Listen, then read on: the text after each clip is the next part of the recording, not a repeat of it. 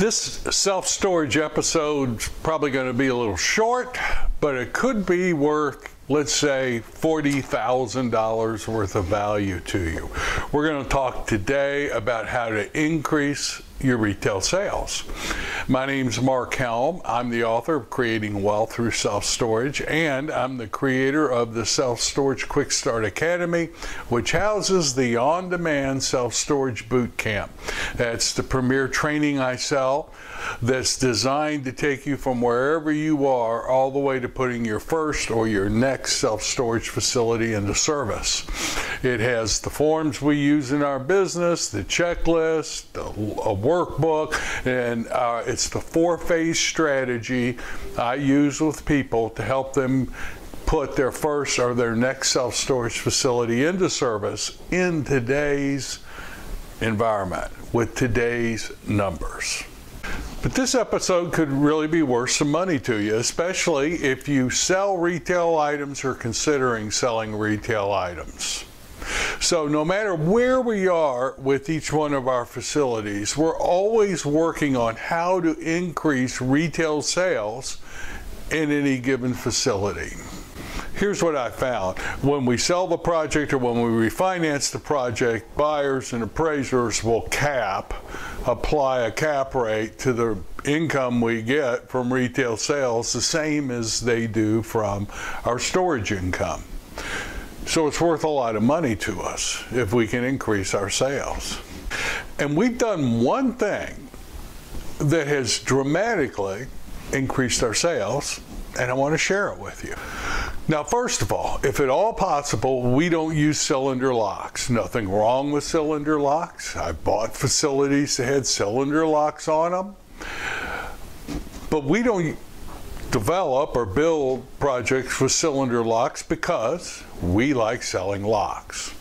And not just any kind of locks. We like selling disc locks.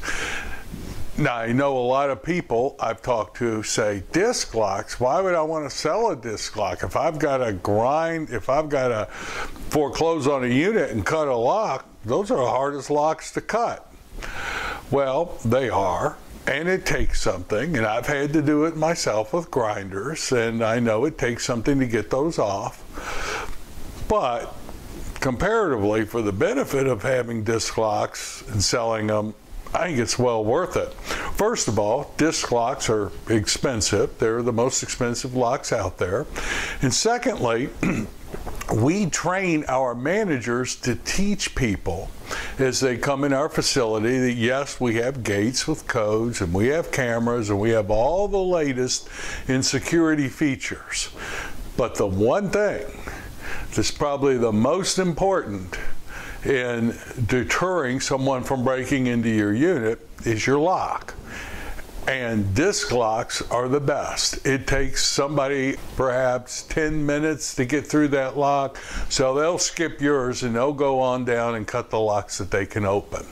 So we train our people to, to sell locks, and literally, we sell a high percentage of locks for every move in. The markup is great, but that's not the reason that I can create 40, let's say $40,000 worth of value for you. What we do with our locks, and we sell no other locks to consumers but disc locks. And what we do is we'll have a display of disc locks and we post next to the locks the prices of those same locks at our competitors. So an example might look like this. Our locks, $15. At Lowe's, they could be 17. Home Depot, let's say 1650. Walmart, 14. Now what we do is we try to post the real prices and we price them out a couple times a year of the locks at our competitors in each market. We don't want to be necessarily the cheapest. We want to have one, maybe two that are a little bit less expensive than ours. But what happens is the locks help us sell a lot of retail because most people are going to need a lock if they rent from us. What ha- what's your if it's a buyer, put make put yourself in the shoes of a buyer or a tenant. What's your number one concern when you walk into a small mom and pop store about buying stuff? Particularly if you can get those same things at a large store like a Walmart or a Lowe's. What's the thing you're most concerned about? Overpaying, right? So by posting those prices there, even if some of them are a little bit under ours, what the customer does is say, okay, this price is in line with what I can get at Lowe's.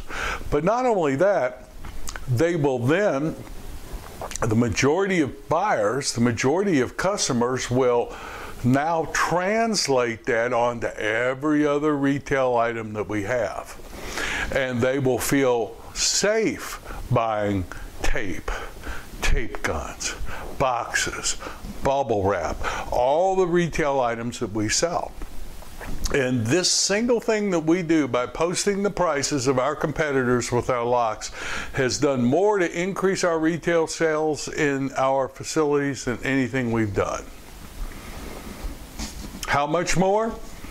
Well, let's say $40,000. Now, why would I say that?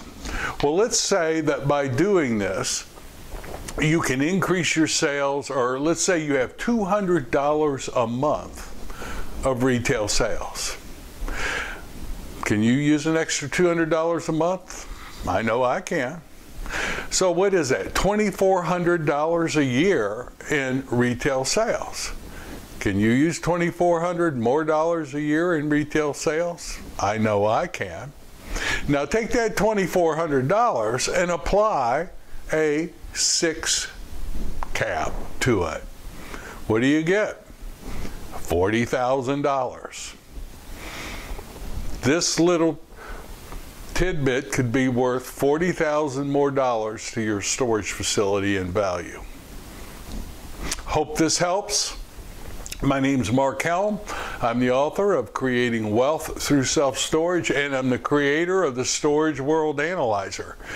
It's the financial modeling tool where I might put in an extra $200 a month on retail sales, apply a six cap rate to it, and show how that would affect my value.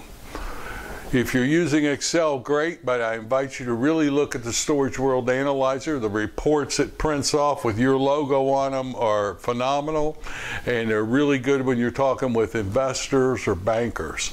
So, invite you to look at it, creating wealth through self-storage.com or storageworldanalyzer.com. Thank you. Hope this little quick tip has helped you, and I look forward to being with you next week.